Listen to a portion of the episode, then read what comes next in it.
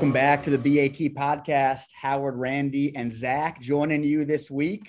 Uh, we're excited uh, to have Randy with us, particularly because he just got back from a really cool event in Europe. So we're excited to hear from him about that. Uh, Zach and Randy, how you guys doing? Fantastic. Super happy to be back. Happy to see you guys. Listen to a couple podcasts from across the pond, which was really fun. And uh, I'm always sort of jealous and wanting to be here talking. So uh, thanks for having me. Glad to be back. Well, thanks for making it back from your Euro trip just to hang with us remotely here. Thought about staying there forever. I'll be honest. Uh, oh man! Fun. If yeah, you start uh, from the beginning, how was the flight over there? Oh, International yeah. travel is something I haven't done in a couple years now. Yeah, I hadn't kind of decided to break the seal on travel with like a full on uh, stint all the way across with with the uh, you know mask on your face for 15 hours while you sleep through a red eye and all that sort of stuff. Anyway, it was a little crazy. Uh, I tried to keep it compact in terms of the itinerary. USA to Italy, Italy back to USA, not puddle jumping through other places that have other rules and stuff. But it was it was pretty well handled, honestly uh yeah i don't want to get too much into the weeds but like using the air airline app and everything and they walk you through the whole deal and it, it's it seemed pretty normalized. There was room on flights both ways so you had a couple seats to expand into and the prices were insane. I i flew to europe and back for you know 340 bucks or whatever right? I mean it's just ridiculous. So um obviously that Oh, I'm- business is is ramping back up and and normalizing a little bit but um it felt good and it, it uh we made it work so it was fun Well, Randy, I'm, I'm not surprised uh, that you had a compact itinerary. I think a couple years ago you went to Retromobile in Paris for all of like three days and two nights. So uh, definitely uh, up your alley to keep it uh, uh, keep it brief. But but so so you, tell tell us uh, you were doing the Targa Florio. Uh, let, let's let's let's dive in. Tell yeah about that. absolutely. So uh have a good friend uh, that actually sells cars on bat image street classics. You'll see on bat good buddy of mine that helped me acquire my step nose in holland um what six seven years ago. One of the you know first day cars we sold on bat the blue one. And uh been friends with him for a super long time. And we had planned actually um, and mapped out to do the targa florio event just because we like Italian cars. And and Howard, uh, I mean, if we rewind to some of the early, like first or second BAT podcasts, we were talking bucket list events and that sort of stuff. And you and I steer towards doing stuff in Europe. And I may have thrown out uh, Targa Florio on that list. But I've just, you know, grown up seeing videos and reading stories in Road and Track and stuff about the Targa Florio and crazy, you know, Porsche 908s driving through the hillsides and stuff. That that is sort of the stuff of dreams for me. So uh, we decided to do this, but we decided to do it last year, which was a whole mess because it got canceled. And anyway, we had to sort of reroute and change expectations. But we were, were sort of on our edge of the seats like, is it going to happen this year? Is it going to happen? Are they going to make it work? And the organizers um, in Italy made it work. And for those who don't know, Targa Florio um, is on the island of Sicily out of Palermo, uh, way south, way southern Italy um, and the island off the sort of toe of the boot, uh, in a sense, way down there. Um, you know, closer to Africa than it is close to you know the rest of a lot of mainland Europe. And yeah, it's pretty wild down there. You know, it's kind of uh, old world still. And the the route of the original Targa Florio, which ran from 1906 uh, all the way up until the 70s, interestingly, uh, in a couple different derivations, is like a historic route that has, you know, signage markers along it and uh, obviously some of the same routes and terrain that it had way back in the day. Some of it was dirt, you know, way back in the day. It's all paved now, but it's very um, amazing roads. Super cool that they put this event on at all, and they bring different classes from super early cars to more modern cars. And we ran it in a um, 19 what what it end up being it was our second choice car the first choice Alfa was not ready in time so we ran it in an Alfa 105 sedan that i believe was a 71 um, which was almost like a full track car and that led to some problems for us but we we made it through and had a good time We'll, we'll get in, into that in a little bit. But first, what was the car that you had before the Giulia? Um, a step nose Alfa, similar, kind of a throwback to the car that I bought back um, in 2013. Um, love those cars, and they're really good for this event. And Alfa is obviously the Italian connection, and and um, we thought that that would be sort of the perfect one, and it got super close. It was on the, you know, almost on the dyno and like getting stuff really ready to go. And um, anyway, it just was way too way too late to try to force it down there and run it without any shakedown on it and stuff. So we pulled the plug and uh, thankfully had a had a backup sedan car, which was a ton of fun. Wait, so me and Zach got a lot of questions for you. I mean, first of all, when I think of Targa Florio, yeah, I think of Richard Attwood and Brian Redman blazing down the mountain in Porsche 908s and Alfa 33s and all that sort of stuff. Uh, in its current iteration, it's it sounds like it's more more of a semi laid back rally format. But are there uh, competition and, and regularity classes? Uh, how did it all go down? Is, is it pretty casual? I mean, it's a European uh, rally event, so uh, compared to U.S. stuff, I'm sure I'm sure it's a bit more intense than, than stateside. But uh, yeah, how did it all work?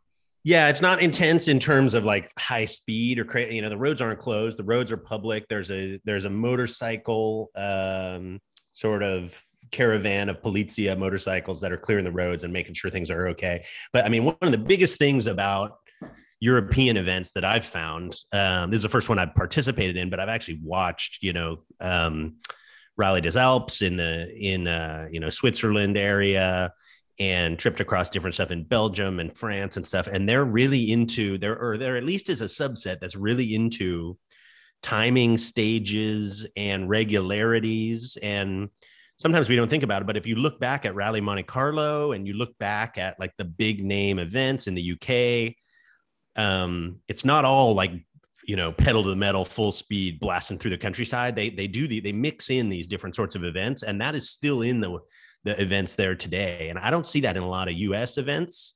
Um, and it's even more sort of rigorous and intense. Like we kind of got in a moment where we almost like we were we were saying no time. We're not racing for time. So we'd go around the time stations and such and we kind of messed up a european dude's time a little bit by like veering in and he was angry and like it's a really big deal. So you kind of you kind of um, have a different flavor that way. Um, but there are wide open stretches in between these regularity stages that they let you pretty much let you run. I mean you're in the middle of nowhere. Um, for those of you that have run Northern California rallies. Like I know both you, Zach, and and Howard um, have run a ton of Northern California roads, and that sort of hot summertime, you know, green trees, brown grasses, rolling hills, bad pavement, um, narrow roads, sort of um, California feel was super familiar over there. It was super super similar, I would say, because uh, of the way it worked. The weird part is just every 25 minutes you go through like a medieval town right? So that's super different in california. You go through like uh, you know cattle country or whatever or go past an old barn that was built 50 years ago. In this place you cruise uh, you know through a town that has a you know church that was built 1500 years ago or whatever you know? So it's a it's a super historic and different sort of feel. And there is definitely this navigating of multiple classes and the, the, the guys that are taking it super seriously. And then they allow for people like us and and i would say maybe a third or a half of the group they they made this stipulation where you could kind of signal them of i'm not doing it for time. I'm kind of here just for the roads and the driving and you kind of go around. So that, that was interesting. Sorry back to the people that are doing it for time. Is it just fastest a to b or is it time speed distance while they're doing calculus to maintain a certain speed and all of that yeah it's calculus it's navigator with you know you know three pens and a slide rule and and you know Heuer clocks and digital clocks and all this sort of stuff. It's not it's not a speed event. They they don't close the roads for a speed event. There's some guys out there driving pretty fast um, but not uh, it's not a race. So it's it's they take the definition of rally very seriously uh, in ways that I don't think we do with a, a bunch of folks that are throwing rallies together in the U.S uh, that are more sort of a tour. And so it just it's a different different texture to it, and you can embrace it, or like I say, they they give a stipulation where you don't have to. And is it kind of Miglia, La Carrera style in some of the bigger cities with the entire population lining the streets and cheering you on, or, or how does that go? Uh, a couple of the towns, uh, there's definite heritage, and people are like, can't wait for this day, sort of feeling, right? And then a couple of them, they're like, I'm, you know, walking my donkey through the town and like, why, why are you jerks here in your loud cars? Right. So it's, uh, it's definitely sort of variable and you don't know what's going to happen. Right. I mean, we came upon several like herds of sheep where the, the farmer was like, I'm not getting out of the way. Like, this is your problem. Wait, you know? So it's like not everybody is sort of bowing down. Uh, the only, uh, um, comparison I have for that is like at the at the La Carrera in Mexico, right? Like there were a ton of people that would come out, and it was like they would all very much yield out of the way. That was not not the case on this one. You could get caught behind a slow truck or a you know Piaggio scooter, you know, in farm country, um, and it was just sort of a, a different feel like that. But at the at the a couple of key uh, sort of historic places in the route yeah, it was lined with people and there were there were people applauding. And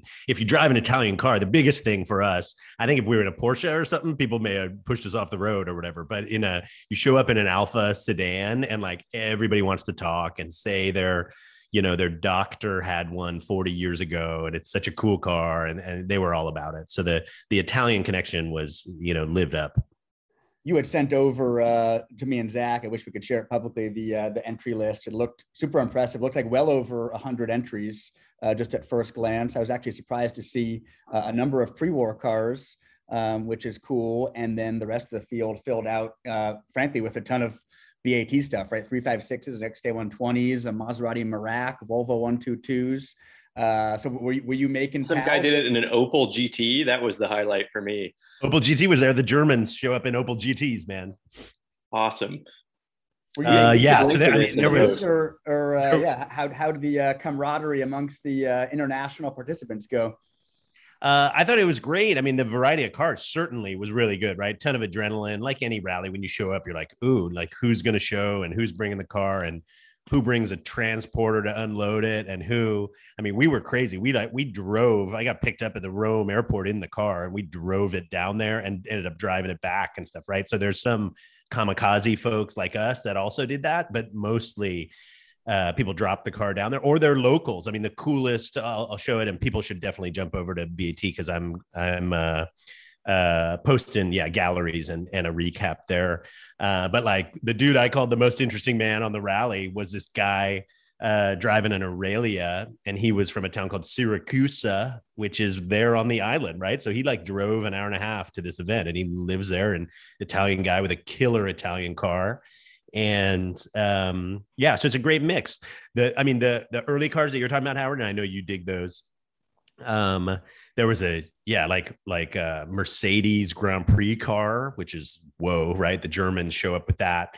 Then there were a couple of bentley four and a half liter cars or three and a half liter cars right? The big bentley boys type cars and those when they were in towns i was standing there to, to sort of spectate sometimes those would would elicit like applause. Like the whole crowd not only would just stand there and watch they would they would applaud as those cars went by which i actually felt was pretty impressive. They didn't do that for the Merak or whatever you know? And uh so that was fun. Uh, the early stuff always gets um uh gets a good amount of attention and looks when a lot of people think Targa Florio, they think early stuff because it started in 1906.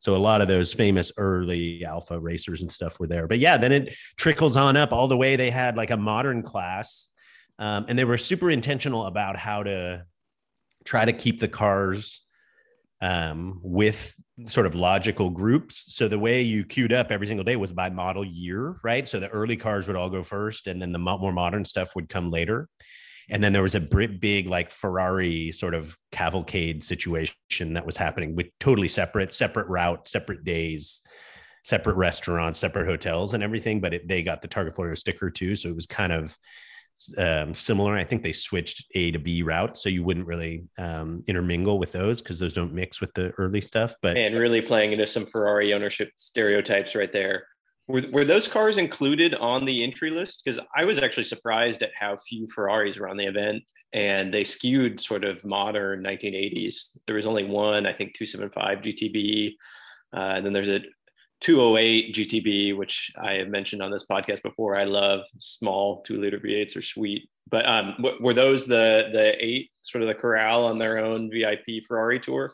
Yeah, there weren't any 50s um, um, Ferraris. Were a couple, couple of those, you know, 60s, 70s, 80s stuff that showed up uh, and ran in there, sort of appropriate groups. But it wasn't Ferrari heavy, except for this other sort of event that was going on. But it was all like 488s and 599s and and like really new stuff. Um, nice. You found the fuel run of Italy. It was a little fuel runish, but it's like all Ferrari, Ferrari flags, like red everywhere, like as many, you know, fleeces and hats as you can imagine. And like all of that. So, and they're into it. It's kind of, I actually think it's kind of cool, right? I mean, I, I liked how they kept it separate. If those guys were buzzing us at 100 miles an hour in the wrong lane and stuff, I think it would have frankly probably soured both events but they did them at the same time and and ran opposite routes. So so that was okay. But yeah back to the historic stuff. I mean it wasn't super ferrari heavy. It um there were some interesting fiats. There were certainly plenty of interesting italian cars um uh, lancia cars and um maseratis right? There i think there was a 3500 um, Spider. Um, yeah, I just, think I only spotted, and correct me if I'm wrong, because you were actually there. One American car on the event. It looks like some guys from the Czech Republic brought a '66 Corvette, which is pretty strong.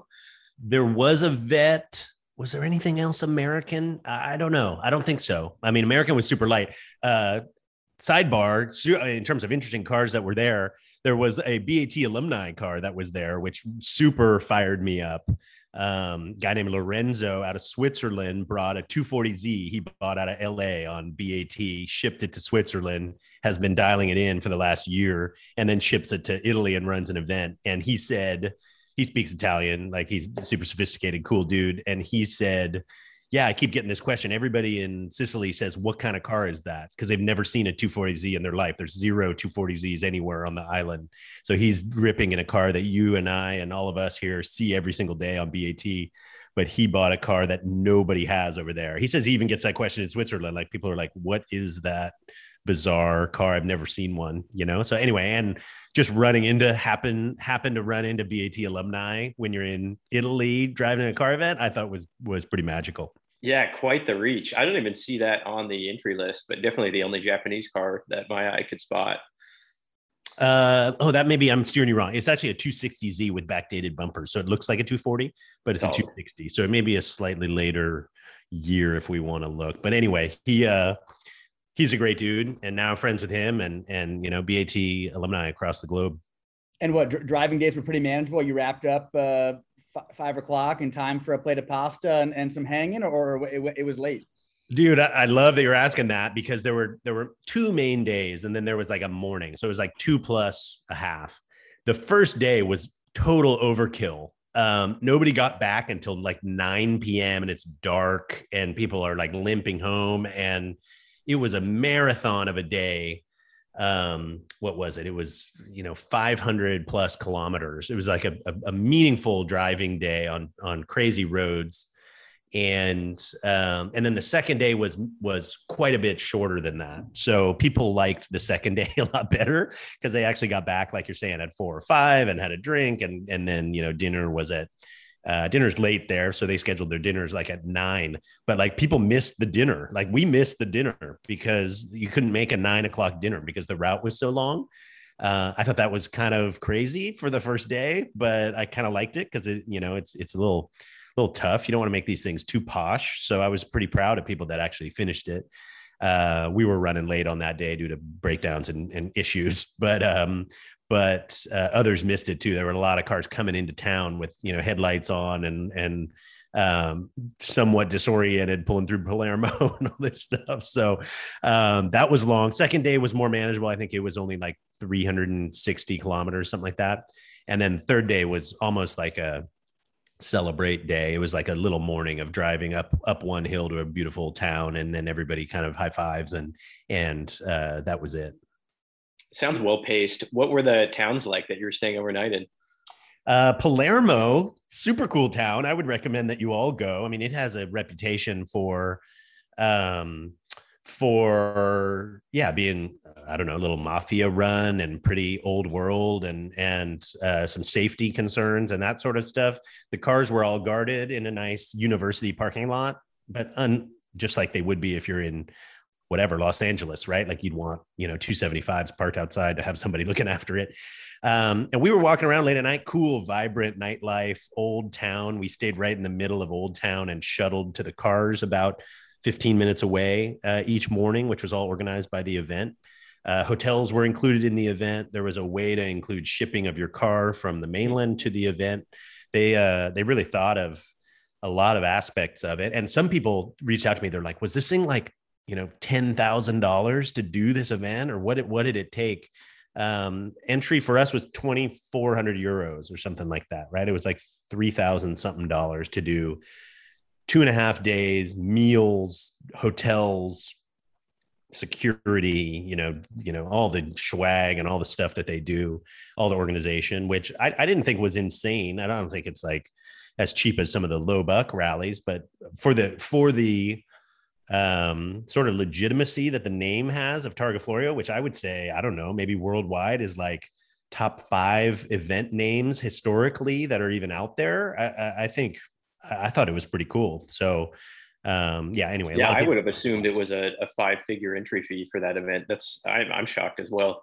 Yeah, and we opted out of the shipping thing because we did our own driving and different sorts of stuff. I think you can spend, you know, maybe four forty five hundred euros if you really try to go all in and have them really take care of you. But we uh, we uh, did our own. But the town's Palermo super cool, biggest uh, or second biggest in uh, Sicily, I think. And so yeah, it just has a um, I don't know, really great coastal feel, right? It's like a port town. You're on the water. You have you have ocean views at many of these places. Um, a lot of jagged cliffs and and different sorts of things um, in sort of a Hawaiian sort of a feel, but not not as you know green and lush and tropical. What was the local car scene like? Was it all modern Fiat 500s, or was there some pretty strong stuff on the island? Um, there were um, not not really classic cars just driving around. There were yeah some old Fiat 500s, and then all the modern stuff. I mean, everything's a hatchback um, or like a you know delivery truck in town, right? That's what you see just running all over the place. Uh, and then you see a few people flying around in more modern SUVs that may, may be sort of well to do, right? If they're in a you know, an Audi Q8 or something, you're like, whoa, that person's important. I don't know who that person is. Ton of Alfa Stelvios driving around. Really? Wow. Of, wow. You ton of Alfa. What's that? I feel like I never see a Stelvio on the road here.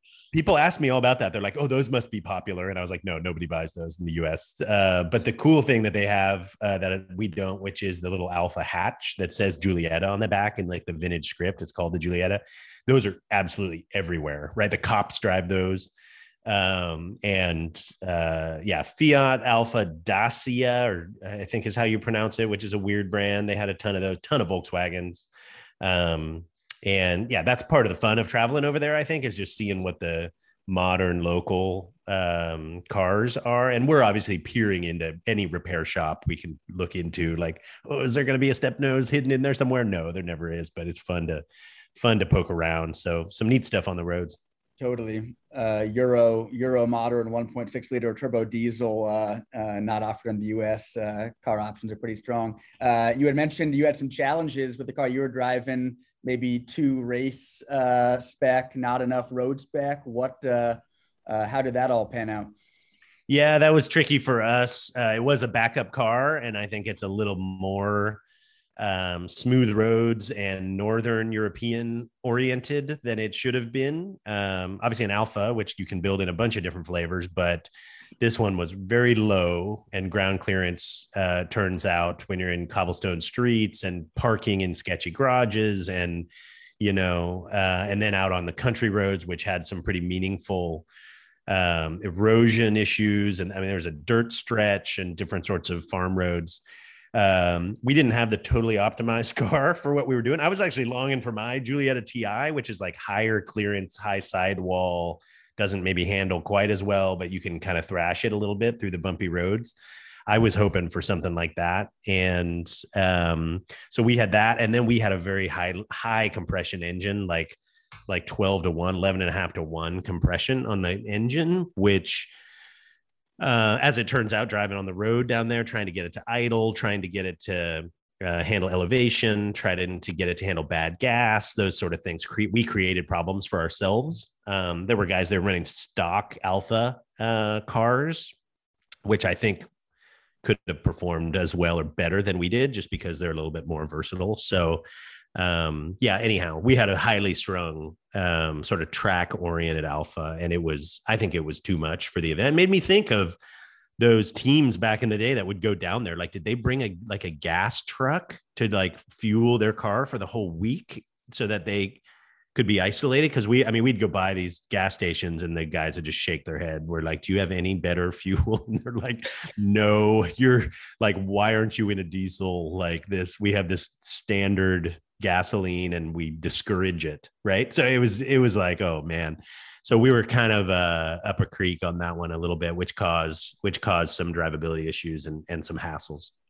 Well, that's funny you mentioned. People forget, like at Le Mans 1955, like the the octane of the fuel at the track was like 50 or 60, or maybe less, right? Like uh, it wasn't it wasn't the the 90 octane we have today. But but how, how, does it work on that event? I mean, you're you're broken down on the side of the road uh, chasing problems. I mean, the the Dutch guys in the RSR probably aren't stopping to help you out. So uh, they've got they've got support, or is it kind of up to uh, uh, the teams to figure it out on their own?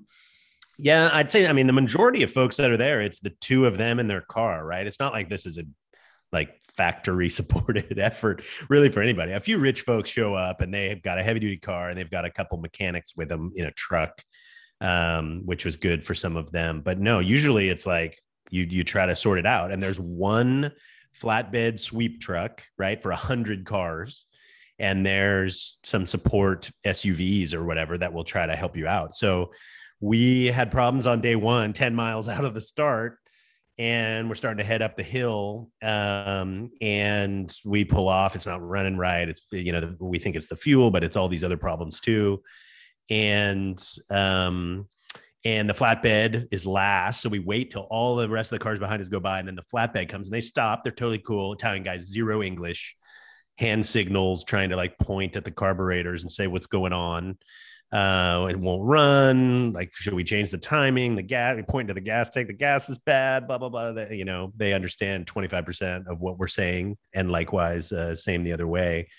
So they get on their phone. Phone service was actually pretty good all the way across the island. So that was awesome. And um, they call um, this local buddy, basically, who has a, you know, ramshackle shop um, actually not far from where we are. We hadn't gotten out into the country yet. We were right in adjacent to Palermo. And this guy shows up in his Golf diesel, um, you know, with three hubcaps on it and cruises up. And I'm like, who is this guy? I don't know if he is this official or is this unofficial? Like, who is this dude? And he doesn't say a word and he looks under and he's got a flashlight and he looks at the engine and and he says something to the truck driver guys and they say hey follow him and we're like okay. So we start and we follow him like to his little workshop. And and basically in the end what they did is they have like friends all over the place that can assist but there's not an official like crew that's going to assist but they can kind of point you in the right direction. Uh, and at the end of the day that guy adjusted our carbs and helped us to idle and adjusted the timing. We didn't have a timing light. He had all that equipment. Um, and he was like a hot rodder racer from over you know a couple houses over basically is who they called and we offered to pay him, you know, 100 euros or whatever, and he was he wouldn't take money, so we like forced him to take 20 euros or something, and said thank you, and and he waves, and that's off you go, right? If we broke down later, they would have found a different guy along the route somewhere. So it's a little ad hoc. Um, and you should definitely try to bring a car that's prepped uh, fully. But um, it ended up being a positive experience. So I'll show some photos of that experience on uh, on the gallery. That guy had a, a a Fiat 500 like hill climb car with a huge engine in it and stuff. So he was kind of like a hot rodder at heart, and and the Alfa was not strange to him. But if we had brought, honestly, if we had brought a Mustang or we had brought a, I don't know, something, some weird British car or something, I don't know if the local Italians will be able to give you as much assistance. I love that. So you tell the truck driver Merda and Benzina, he calls the local yokel whose grandfather was probably Jackie Ickx's mechanic at the 71 event, right? Probably had his 312 PB in that same shop uh, uh, 55 years ago, but that's that's terrific. It felt like that. Honestly, it felt like that, and I don't think the the uh, you know the paint job on the shop has been changed since '72 either, right? So it's like that. It's total local yokel. I mean, the the whole thing, and then again, ground clearance, right? We're we're going down his like wonky road full of potholes, and then like Alfa is like bottoming out on the exhaust, and we pull into his like the chickens run out of the way sort of deal when you pull in. I mean, it's it's no joke. It's like all of that. It was actually raining when we did that. It was started to pour rain. I mean it was it was that was actually we laughed later but mentally that was like my low point of the whole trip. Like we were in there and i was like okay this guy's pulling our car in the garage. The flatbed is left. Like the, the at last place. Like this is we did 10 miles of the targa florio and now we're gonna you know drink some drink some wine and go home. But we we pulled a rabbit out of the hat and got the thing to run. That dude did. We i give him actually a lot of credit I love that. The the old the, the wife's bringing you an open faced prosciutto sandwich. Got the car jacked up. Guy speaks no English. Hundred miles from the hotel, but but you, you made it work. You've been there, man. I mean, you've done the California version of that a whole bunch of times, right? But we were doing it not, you know, with hand signals adds a whole nother level. But again, I genuinely think the fact that we were in an Alfa gave us like instant friendships with all these people that actually wanted to help. Um, so I don't know if they would do that. Uh, you know if you're from finland and you bring whatever your your your Saab in there i think these guys would have been like or, may, or maybe they're super hospitable. I don't know but i think the italian part uh, certainly helped. Yeah so no that, that got us thinking about yeah what, what makes a great uh, event car. I'm sure a bunch of our uh, listeners and community members have a lot of opinions on this right? Obviously depends what kind of event you're doing right? Whether it's more uh, wide open, nice roads, or more technical and twisty, or whether you know some events have a racetrack component. Uh, some even going so far as to drop the green flag and actually line up races. Right, that's more Europe than the U.S. Um, so you want something that's obviously reliable, dependable, not too high strung. Right, Randy got into trouble with with something that maybe was uh, a little temperamental. Um, so yeah, we, we thought it'd be cool to kind of share uh, our thoughts on yeah ideal event car um, and and part of that is personal preference, right? What what you want to drive and and what your uh, uh, kind of patience level is for uh, for mile to wild. Yeah, and I think you can get a lot of that stuff on BAT, and it's always interesting to think where do these cars go. And so, I mean, thinking let's just start with the Targa, like what we would have wanted.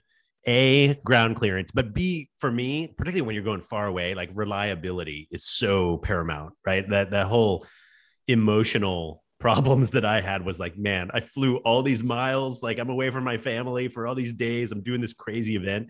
And you're telling me that our car is going to break like right at the beginning and we don't even get to do the event. Like I was, I was like, uh, not in a good spot until it came back. So thinking about that, yeah, I mean, if you're gonna, you know, pay for the entry for, you know, even a couple hundred dollar event or whatever it is, right? You have a sunk cost. So some degree of reliability and familiarity with your car is good. And then thinking about, yeah, is this a is this a track oriented event for us? It was back roads. So um, you know, you know, lighting and you know a defroster that were wipers. We needed wipers for a fair amount of the run, right? We got some crazy rain squalls that happened, and we're if we had no wipe, we had Rain X going, and you know, you're patching stuff together. But in general, um, having wipers that work uh, was super positive for us.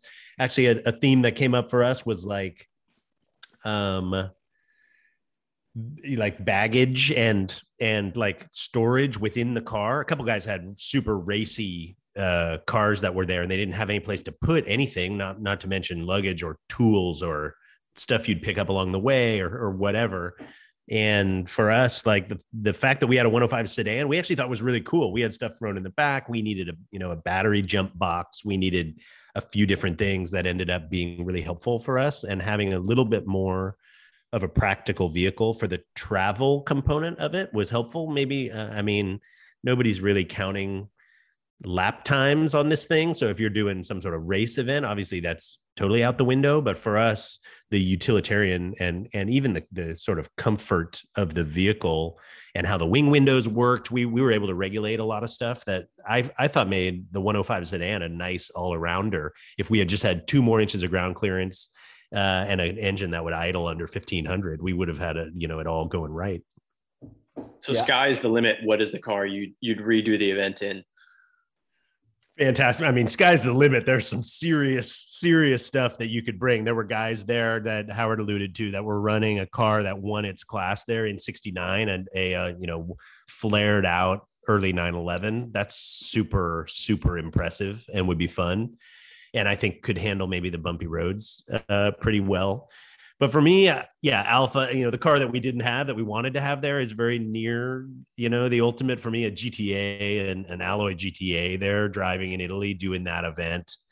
Seems like it would be amazing. The pre-war stuff, you guys should have seen it. I mean, it's it's I always think that that's like way out of my league. I don't even know. We can't even keep a four cylinder Alfa running, much less like whatever is in these crazy pre war, you know, supercharged Mercedes, crazy cars. And that, that sort of stuff really seems like the ultimate, ultimate to me. Um, but there's three, you know, I love 356 Zach, and there was a Meissen Blue 356A out of, out of Munich that, uh, um, couple was driving and it was you know pretty stock but no hubcaps and just looked really right and they had you know the numbers on the doors and they're blasting through things it's it's hard for me not to love that yeah you definitely want you know kind of daily driver reliability and and driving any old car on a rally especially in a foreign country can be stressful enough and you don't want to you know compound or add to that unnecessarily i remember being on an event in in a 70s ferrari that uh, would get really hot and and wouldn't restart if you shut it off, right? And and these are all these things that kind of pile up, and it's getting late, and you get lost, and you stop for gas, and you forget, and you got to wait 45 minutes. You know that car also is really prone to vapor lock, which in in the wrong setting can be really terrifying. If you know you just lose drive and you're in a bad situation when you need it.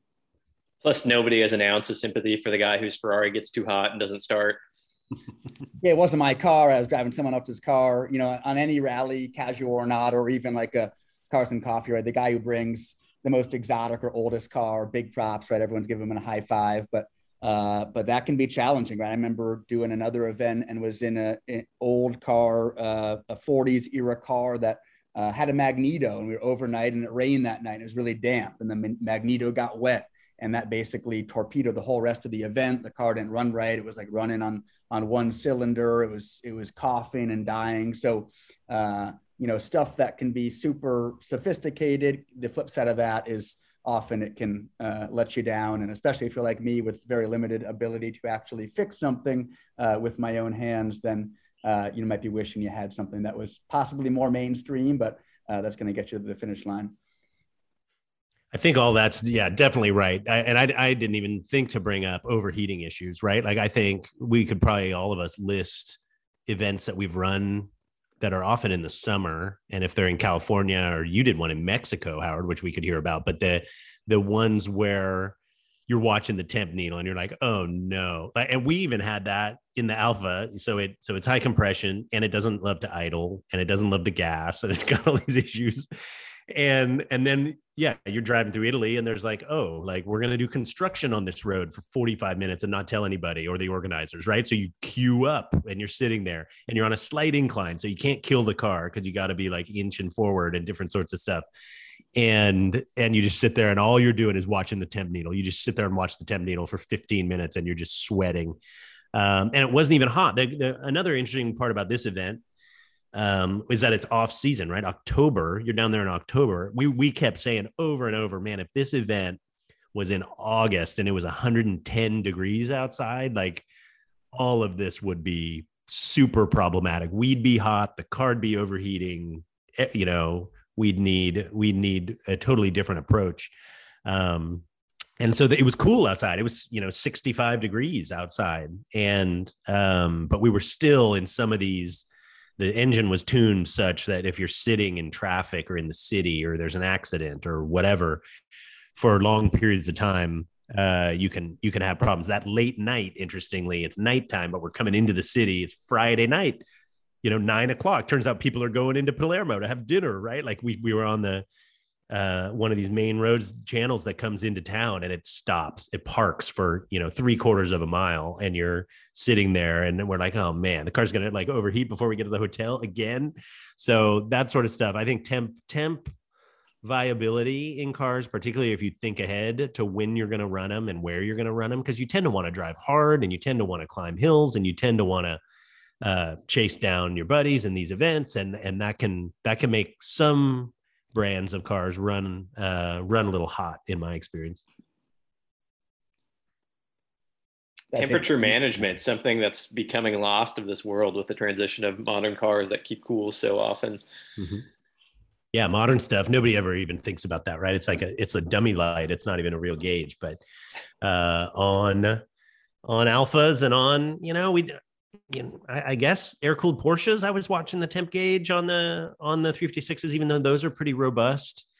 But any yeah, anything water cooled, I'm I'm always watching the temp gauge. So some of these events, that's that's certainly a good thing, good thing to play to plan for. But uh, yeah, second most important for us ended up being ground clearance. You know, I mean, we it it is tremendously taxing. I don't know if you guys have ever run one of the California rallies where you're you're like you're scanning the road all the time for any pothole or a depression or a you know water crossing or a or a you know any dip that you're going to end up dumping the front end of the car or bottoming out that we ran the California Mille in a Giulietta Sprint that was hot rodded and lowered. It had a really low oil pan. I just remember the mental drain even from the navigator seat where I was of like look out oh look out like don't hit that was it just changes it. And now, like I say, running my Giulietta, I feel like it's just a freight train, train, you know, train tracks. You just you hammer down, you just go over it. You know, it'll never, it'll never bottom. And that it's so f- mentally freeing as you're covering miles where you don't have to think about, oh, there's a rock on the road. Okay, just straddle it, right? Or there's a there's an animal or there's a whatever, you know, big pothole. Just just hit it and we'll be we'll be okay. Um, that we didn't have that on this event, and I've I've been on events where that that is taxing. Oh, dude, that's uh, yeah. You just opened up Pandora's box for me. But part of that dynamic depends on the relationship between driver and co-driver, uh, right? Some roads are super. Like I was on a Northern California event a few years ago and took the dirt stage, which is optional. Big mistake. Uh, and yeah, one of those roads that you know every ten feet you're scanning boulders, dips, and and sometimes you can't help it right? And, and the co-driver might say well if i was driving i would i wouldn't have hit that. And we were in a gtv and i basically like ripped the oil sump guard off and thank, thankfully we had an oil sump guard else it would have been a lot worse. But uh, yeah talk about other other dynamics that can that can uh, compound stress and and uh, uh pleasure can quickly turn to pain uh, especially if you look down at the at route book. And we only got 15 miles of this road left with an average speed of 21 miles an hour right? Uh, so yeah i've been there yeah, it feels that that that mental taxation when you're looking out the windshield, like waiting for the next problem every hundred feet, and you want to make time, you want to go fast, but that tension is it's a real thing. So um, thinking about what kind of cars, rear engine cars, I don't I don't see the bottoming out being as as problematic. It's more a you know stuff in the the front end. It's funny you're talking Alfa and we're we were talking Alfa. Maybe that's an Alfa scenario but i remember my you know 65 mustang that's been sold on the site a couple different times like that car was low sort of shelby eyes mustangs um, and you would drag the exhaust on that car if you you know it was it was very low and a somewhat heavy car. So rough roads and those are tough too. So it's not just an Alfa thing. There's a bunch of different cars that you got to watch for on that but it's it's cool to have that you know racy profile and really you know aggressive lowered suspension for a lot of photos and for some track duty. But when it comes to um, rally events and road events, there's nothing wrong with a 60 series sidewall and some, uh, you know, a little more air under the car because you're not really going for time. You're going for fun on the roads. Yeah, 911S front spoilers look great until there's a giant rock hole through them. I've never liked S front spoilers anyway, dude. I know you sold your car already, so now yeah. I can say that. But I, I, I, yeah, I can do S front spoiler, but uh, yeah, no, no ducktail on an early car, in my opinion. Yeah, and as you know, on the 240Z, first thing I took off was that front spoiler. I didn't like it at all because yeah, good uh, call on the cow catcher on that car. I like, yeah, I like a little, uh, a little different look on the front, but some, yeah, front body. So there's body work that can that can have an issue, but there's also the stuff we're talking about, which is mechanical uh, in terms of drag, you know, ripping the exhaust off your uh, off your car. No, Randy, that's awesome. We appreciate the uh, the update. Looking, I'm looking forward to, to seeing your uh, your gallery, uh, as I'm sure everyone else is. Uh, so, did that did that whet your appetite uh, entirely for for uh, Euro rallies, or are you ready to get back on a plane and go back, or or what? Uh, yeah, I mean, I gotta I gotta pick my dates wisely uh, these days, and so I mean, a, a, few of these a year, I can probably figure out how to pull off uh, stateside, and then maybe sprinkle in a couple from Europe. I, I there's there's something really wild about being able to you know mix it up with totally different people and and cars and roads, and th- this is true. You guys have found this too geographically you run a bunch of events right in your hometown and it's cool. It's like going to cars and coffee in your hometown but you tend to know half the cars and you know the folks and you know there's familiarity. So that feels great um, in terms of being included with that. But i had never seen in the flesh i don't think any of the cars on this event. Um, so that's kind of cool right? Because it just is a totally different cross section. And then the people right talking to talking to them or getting their stories all new people. And they a lot of them want to talk about bat which is super cool that's something i wanted to get into because it obviously huge international presence people from all different countries. What were the hangs like with the people at the end of the day? Were most people all on the same page with with language or was there a barrier there? What was the chatter like that's why you got yeah, no. logo. L- logo transcends borders and language. So you're wearing your BAT jacket. What else do you need? Absolutely. I had the jacket and the hat going, which helped. And yeah, people wanted to start a conversation. Like the Z guy, I, I I should know every single car we got on the site, but it, it had escaped me that his 260 was a car from the site, but I had the jacket on and he's like, Oh yeah, by the way, I bought this car on your site. And I was like, whoa, I, I like fell over like lightning strike. Uh, and then others, you know, Dutch guys, these Swiss guys that were really cool. Um, they were driving Alfas, interestingly. Sorry, broken record, but different Alfas. They were driving a Montreal and a oh, we'll have to look at the pictures. What was the other red car next to the Montreal? There were these guys were driving like unusual cars with Swiss tags on them, and they came up and they're like, "Oh, BAT, like."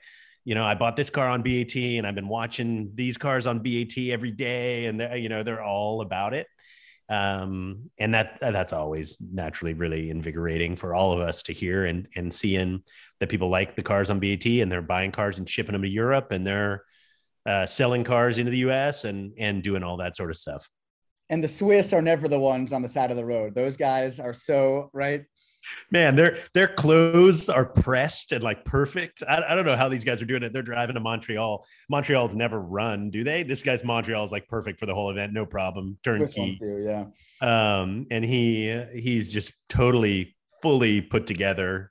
And you know, you don't want to pry or whatever, but you're like, "What's your story, man? Where'd you, where'd you come from, and how'd you pull this off?"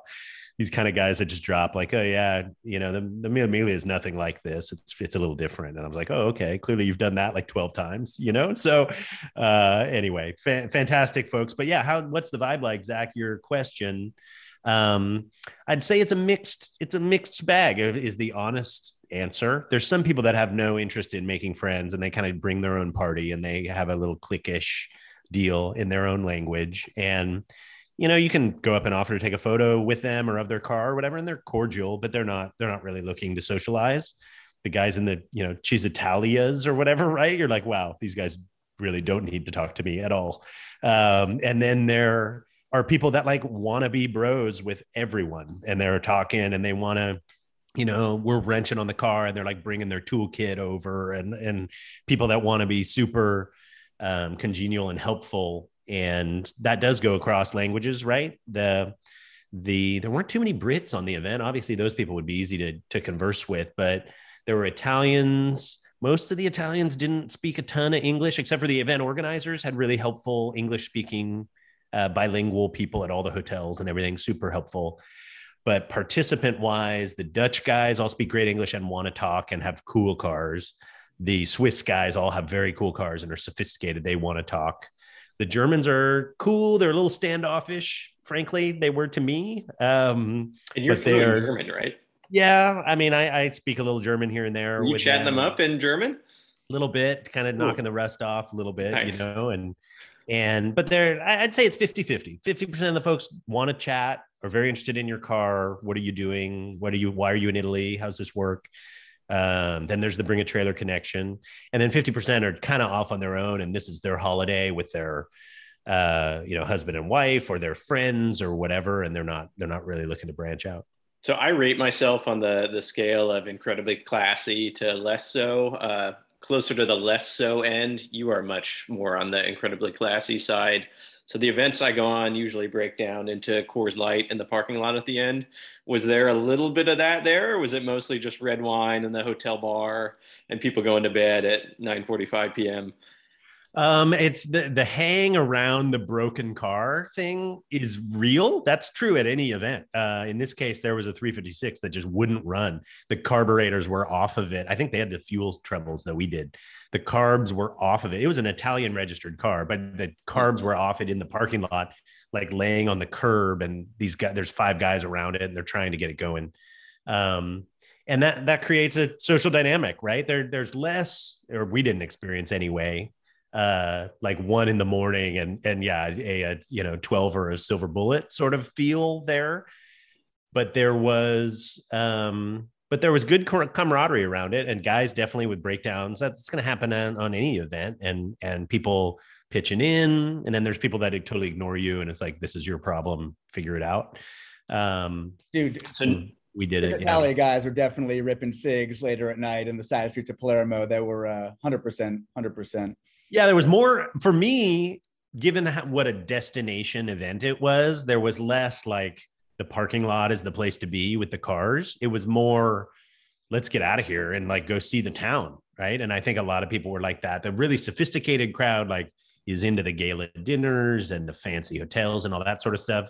We were like, you know, throw on your walking shoes and let's go walk through the old parts of these towns and see see what the nightlife is like. And you know, it's kind of semi post COVID down there. So there's like half 50 50 mask and not, and people are kind of getting back into it, which, which felt uh, interesting to kind of observe and see how that was all being navigated. But it, I mean, so cool. Dinners are at nine o'clock, right? So the town's rolling until one or two in the morning on weeknights. So it was fun, you know, at 12 30 at night, hanging out in some small old towny, um, bar scene and and seeing what that all was like. That's that's a lot of the flavor of the event for me. So while it is fun to be messing with the cars in the middle of the night or, or, or after the event and that sort of thing. For us, we wanted to soak up some of the local tourism as well, which we got to do. No, that's awesome, Randy. We'll uh, we'll look forward to seeing your uh, uh, your report. We'll wrap it there, and we'll be back next week with with another episode. Thanks, guys. Yeah, fun to be back with you. Super stoked to be back. Let's do some more podcasts.